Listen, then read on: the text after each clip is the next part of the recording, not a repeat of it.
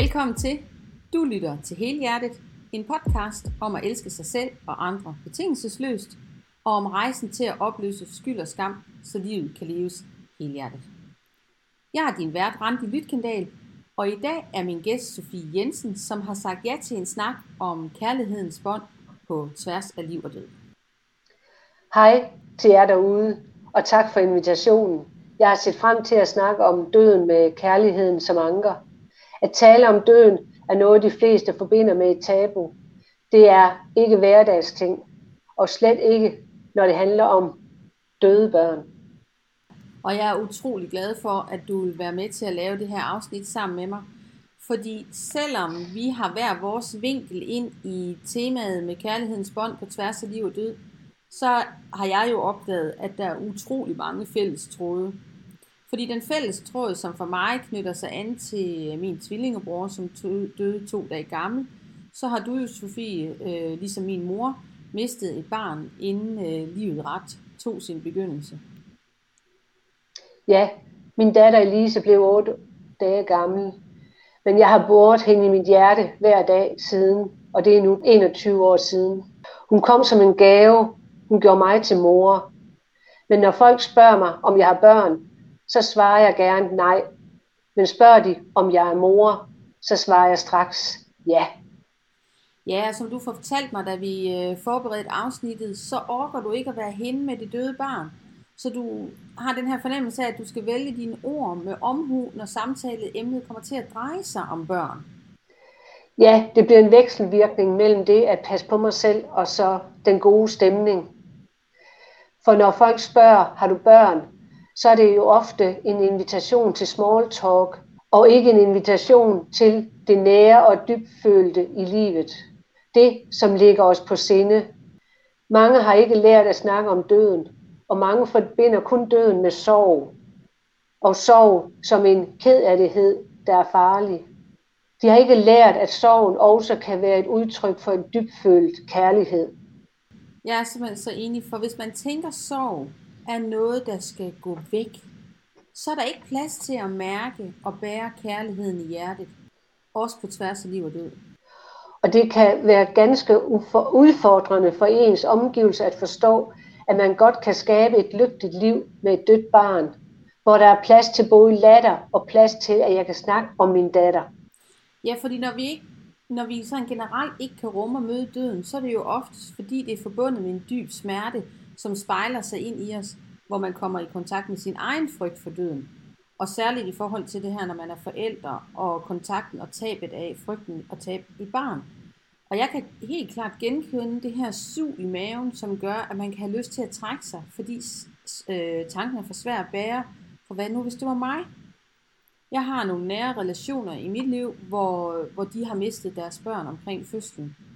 Jeg var der, og jeg øh, stillede mig til rådighed, men jeg kan den med godt forstå, at det var svært at røre ved, fordi det rammer i den grad vores egen øh, sårbarhed. Ja, og det er vores sårbarhed, Folk reagerer på deres egen frygt og kedelighed, og det er den, de bliver bange for. Og når de ikke forholder sig til den, er det ofte gemt bag en misforstået hensynstagen. Hvis vi ikke snakker om det, så er det der ikke. Men som min mor hun altid sagde, når jeg spurgte ind til tabet af min tvillingebror, så sagde hun altid, det er gemt, men ikke glemt. Nej, vores børn vil altid, uanset om det er på tværs af liv eller død, være forbundet gennem kærlighed. Enten smertefuldt i perioder, eller hjertevarmt. Og hvad folk ikke ved, at når der ikke gives plads til, at jeg taler højt om min datter, så er det faktisk dem, der tager livet af hende. For når der ikke er rum til at leve med et dødt barn, ja, så dør hun endnu en gang Ja, det får mig simpelthen sådan til at tænke på øh, tegnefilmen Coco, som er bygget op om øh, de dødes dag, hvor man i Mexico holder sådan en livsbekræftende fest for at mindes ens efterladte. Og der kan altså lige, der er en spoiler alert, så hvis man ikke har set den, det er det her med, at hvis vi ikke giver plads til at mindes, øh, mindes dem, øh, dem som var, så forsvinder og dør de igen, og så bliver det for evigt, så forsvinder det simpelthen ud af vores liv og vores bevidsthed. Øh, det er altså en utrolig øh, rørende film. Det kræver så et hav af Kleenex, når du skal se den, men, men jeg kan klart varmt anbefale den. Men jeg kan i hvert fald også genkende det her behov for at holde fast i, at min tvillingebror var en del af mit liv.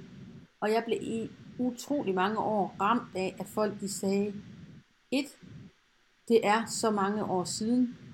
To, jamen du kan slet ikke huske det, du var så lille. Synes du ikke, du skal se at komme videre? Og jeg skammede mig i mange år over, at det fyldte så meget, at jeg ikke bare kunne give slip, at jeg ikke bare kunne give slip på det, og ligesom bare acceptere, jamen han var der ikke. For det kunne andre omkring mig åbenbart. Og min mor, hun kunne som sagt slet ikke røre ved det. Det kan også være ganske smertefuldt. Jeg har aldrig følt mig forkert, men jeg har følt, at hele tiden at skulle tage hensyn til andres frygt og sårbarhed. Så jeg vurderede, hvornår jeg kunne tillade mig at være mor. For jeg var mor dengang og er mor den dag i dag.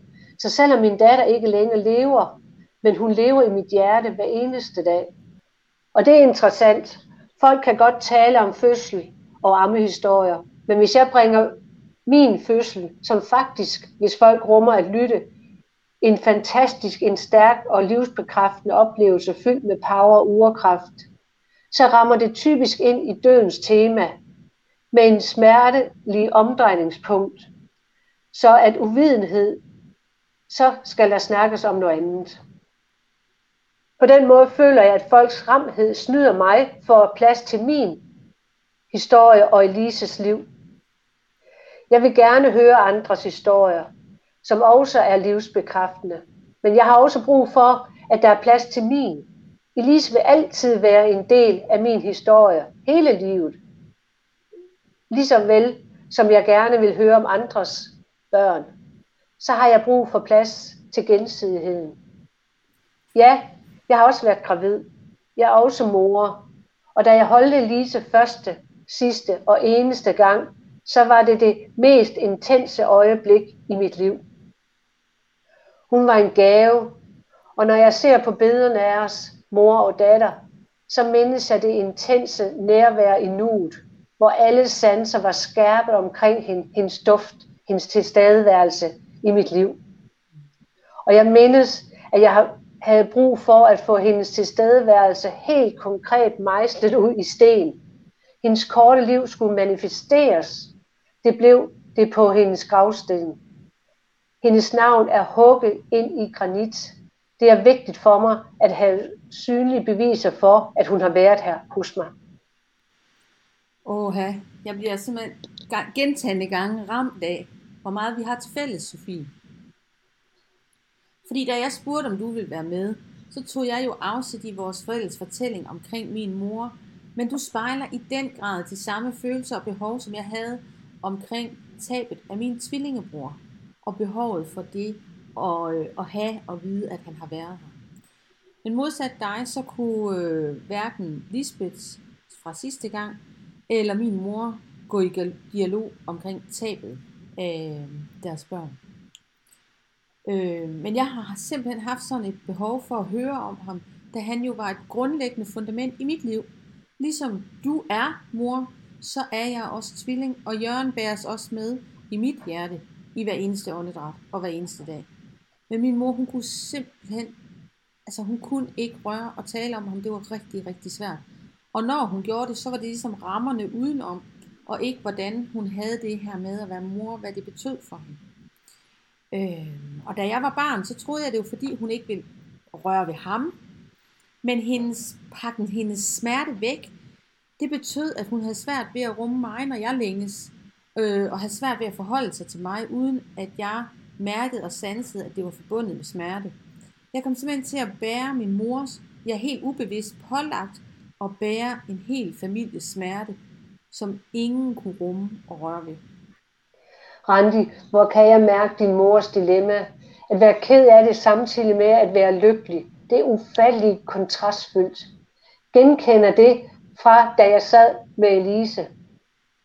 For mig blev det vigtigt, at hendes liv ikke skulle være forgæves. I starten var jeg dybt ulykkelig og vidste ikke, om jeg skulle leve. Jeg vidste, at jeg ikke kunne få flere børn, din mor har skulle balancere mellem sorgen over tabet af din bror og lykken over dig.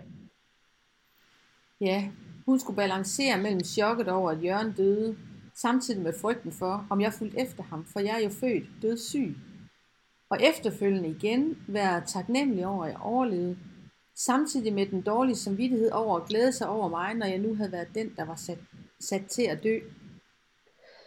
For mig betyder det, at jeg måtte tage en beslutning. Heldigvis havde jeg barsel, så jeg havde tid til at finde min vej. Men jeg skulle i det hele taget finde ud af, om jeg ønsker at leve. Jeg besluttede, at jeg skulle leve for to, at mit liv måtte leves værdigt, så hendes liv ikke var forgæves. Jeg havde brug for, at Elises korte liv skulle give mening i mit liv. Så derfor har det været en udfordring, at hun af andre ikke kunne få en plads, uden at det blev en dom om, kom nu videre. Ja, og der er jo forskel på sorg som alment, noget naturligt, noget som vi alle sammen bliver ramt af i løbet af livet på forskellige vis. For sorg knytter sig an til et tab af noget, der er værdifuldt for os, som ikke nødvendigvis er forbundet med et dødsfald. Øh, det kan også være et tab af identitet, altså tab af noget personligt. Øh, og derfor så kan det også være rigtig svært, hvis der ikke kan få lov til at gøre sorgens, plads til sorgens naturlighed, og den tilknytning, der er i det. Fordi ja, selvfølgelig, der er også den komplekse sorg, som overordnet er kendetegnet ved, at den enkelte kan have problemer med at acceptere tabet, eller benægte, at det overhovedet har været der. Hvor den følelsesmæssige identitet i sorgen, den ikke øh, gradvist reduceres. Jeg kan huske på et tidspunkt, der sagde det her med, så går man ind og ud af sorgen. Altså at man sådan ligesom kan være der og ikke være der, men at den bare hele tiden er intens. Det her, man ofte ser, at den enkelte kan være ramt af stærk fortvivlelse og meningsløshed, hvor det vedvarende stærke savn og længsel påvirker livskvalitet og det levede liv i hverdagslivet. Og det er jo så her, hvor jeg virkelig kan genkende den her længsel som øh, barn og tidlig voksen. Så der har i hvert fald været noget der for mig. Øh, jeg ser det også ofte i mit arbejde som traumespecialist og i mit møde med andre kraftramte. Og ja, vi kan kun binde livets sløjfe af kærlighed på tværs af liv og død, hvis den er bundet med accept og mening. Fordi ellers så trækker den modsatte livskraften ud af os. Og det er den frygt, som andre rammes af, når de spejles ind i vores fortællinger. Men når jeg har ro med, at min historie er min, når du har ro med, at Elise og din historie er en del af jeres, når vi har trukket læring og kærlighed ud af den her livets ligning, så personligt for mig, så føler jeg mig ikke længere forkert eller skammer mig, når jeg taler om Jørgen, som har været død i snart 50 år. Og når jeg taler om gaven i smerten, øh, da jeg brækkede ryggen og havde erhvervsevnetab, øh, at jeg kan sige, at min kraftdiagnose har været en åbenbaring for mig. Det kan jeg være i ro med, også selvom folk, jeg møder, synes, det der det lyder for vanvittigt. Men jeg kan det, fordi jeg ved, det handler om, at jeg spejler noget i dem og deres frygt.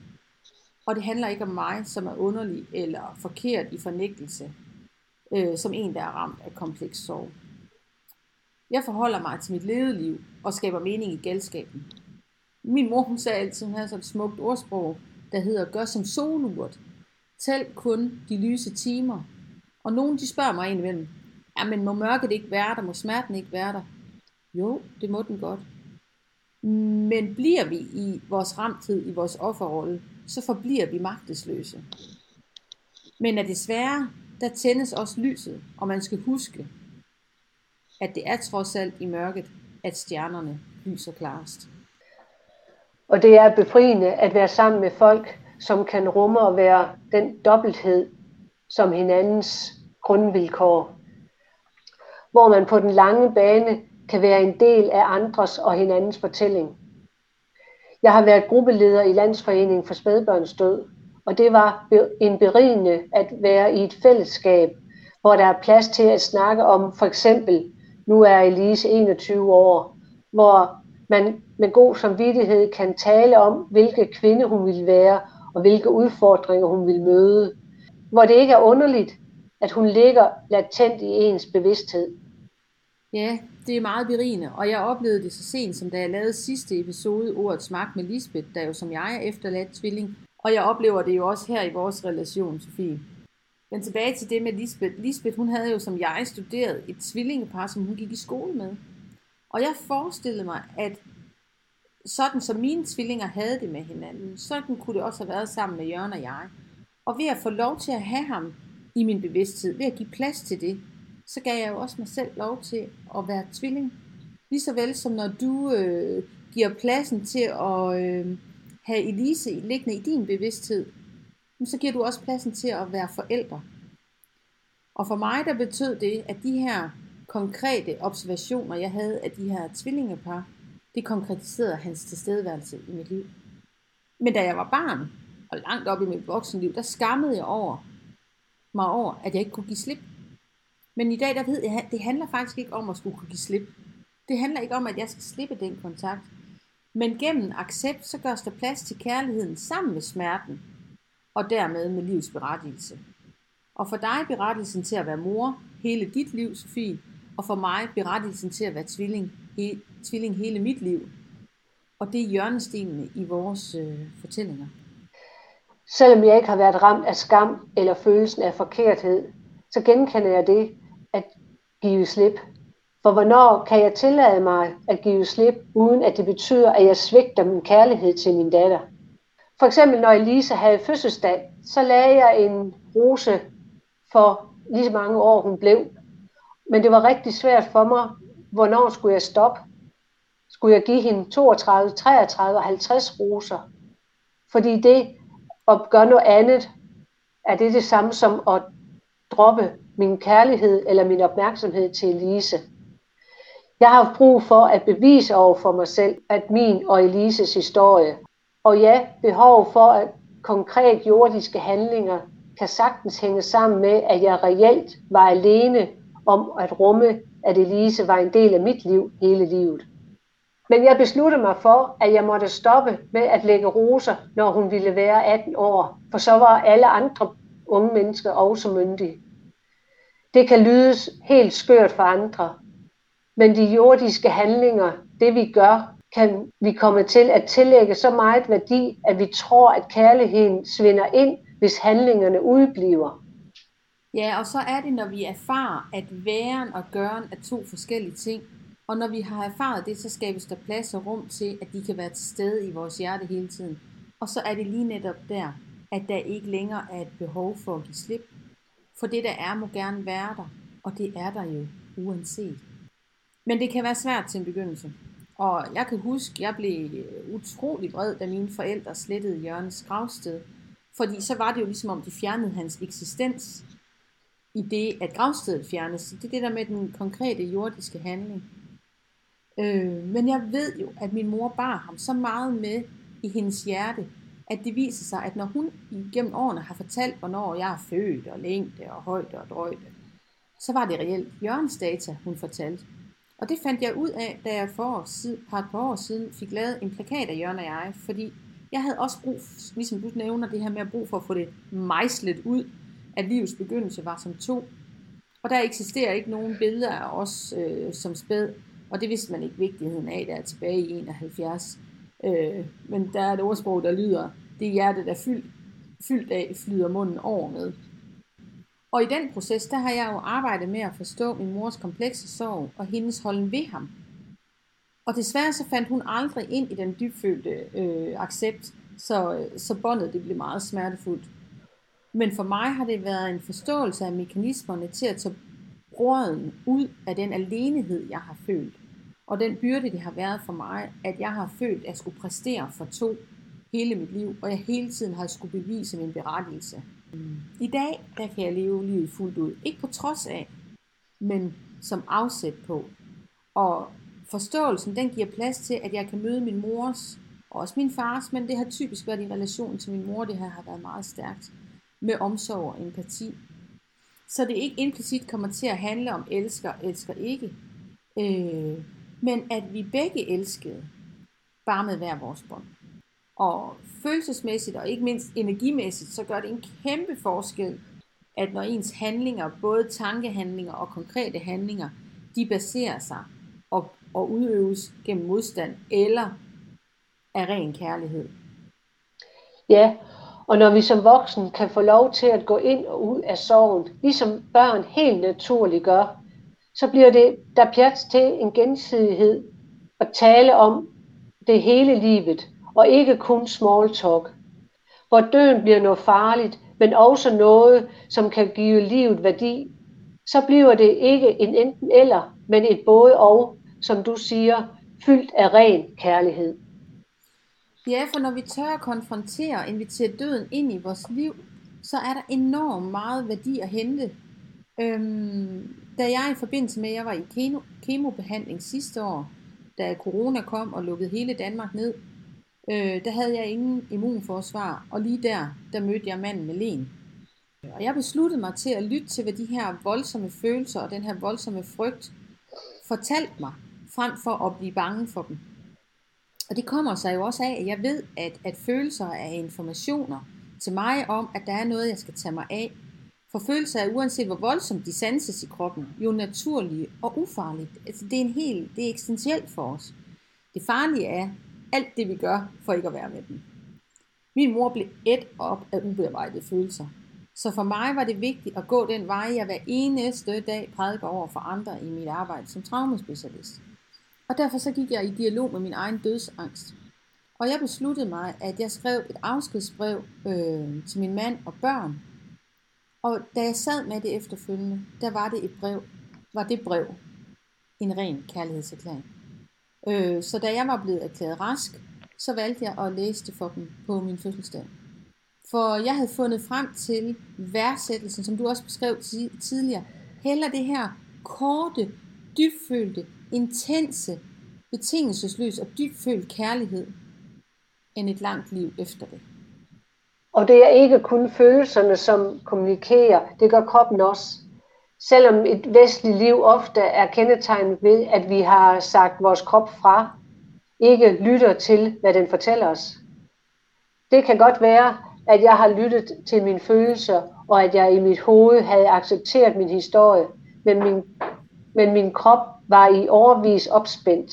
En strategi, som i, det, i den første tid var nødvendigt, i total kampmod, hvor ikke selv at dø. Dengang blev det en måde, at jeg kunne holde sammen på mig selv, så jeg kunne spise og sidde op. Det blev så meget en vane med smerter i kroppen, som jeg i mange år ikke relaterer til mit tab af Elise. Og det er først inden for de seneste år, jeg har gennem Up Mind and Body, hvor kropsterapeut Pernille Skal underviste, at jeg har opdaget, hvor meget anspændthed jeg havde i min krop, som knytter sig helt tilbage til dengang. Ja, meninger skabes i vores bevidsthed, men vi kan ikke leve helhjertet uden kroppen. Det er et både og. Åh, den overspænding, der er i kroppen efter mange års fokuseret kamp. Count me in her. Og kroppen slader, om vi ved det eller ej. Og uanset om vi lever i et videnssamfund, hvor ånd på papiret vægtes langt højere over hånden. Hver gang jeg tænker ånd og hånd, så kommer jeg til at tænke på grundvis salme af lyset for de lærte blot. Og den har en helt særlig betydning for mig, som han jo, hvis man skulle analysere den, jo slet ikke havde tænkt ind, men det er jo en helt anden snak. Men ja, kroppen slader, og vi har brug for begge dele. Og Sofie, du lægger jo så smukt op til min næste gæst, nemlig Pernille Skald, som sammen med min praktikant og medvært Vivian og jeg dykker ned i kroppens kommunikation, og hvad vi kan lære af den, og hvordan vi kan komme et andet sted hen, når vi lytter på tværs af tanker og følelser og krop, og, øh, og hvordan vi i det her videnssamfund skaber plads til ånd og hånd. Det vil jeg virkelig glæde mig til at lytte på. Jeg glæder mig også, fordi jeg har jo erfaret igennem alle de her afsnit, jeg efterhånden har lavet sammen med forskellige mennesker, at der dukker hele tiden ny læring op, også for mig, og det er jo helt fantastisk. Og det håber jeg jo også, at øh, det gør for lytterne derude. Og Sofie, tusind tak til dig for dit bidrag til at få øje på at give plads til den dybfølte kærlighed. Også når det er på tværs af liv og død, som for mange er meget tabubelagt. Selv tak. Det har også været berigende at snakke med afsæt i noget, der rører os på en fritsættende og kærlig måde. Gennem det at være med, har jeg fået øje på, at kun gennem fortælling om Elises korte liv, kan hun leve frit i mit hjerte. Det jeg sidder tilbage med her, når vi har siddet og snakket, så er det, at hvis vi mennesker tør at være nøgne med alle de følelser, vi sidder med, både gode og dårlige, så lærer vi, at vores historier ikke er så forskellige, uanset om det er som mor eller søskende. Fordi vi er mennesker, og det er det, der tæller. Super smukt afsluttet, Sofie. Tusind tak for det. Til dig derude, du har lyttet til hele hjertet. Tak fordi du lyttede med.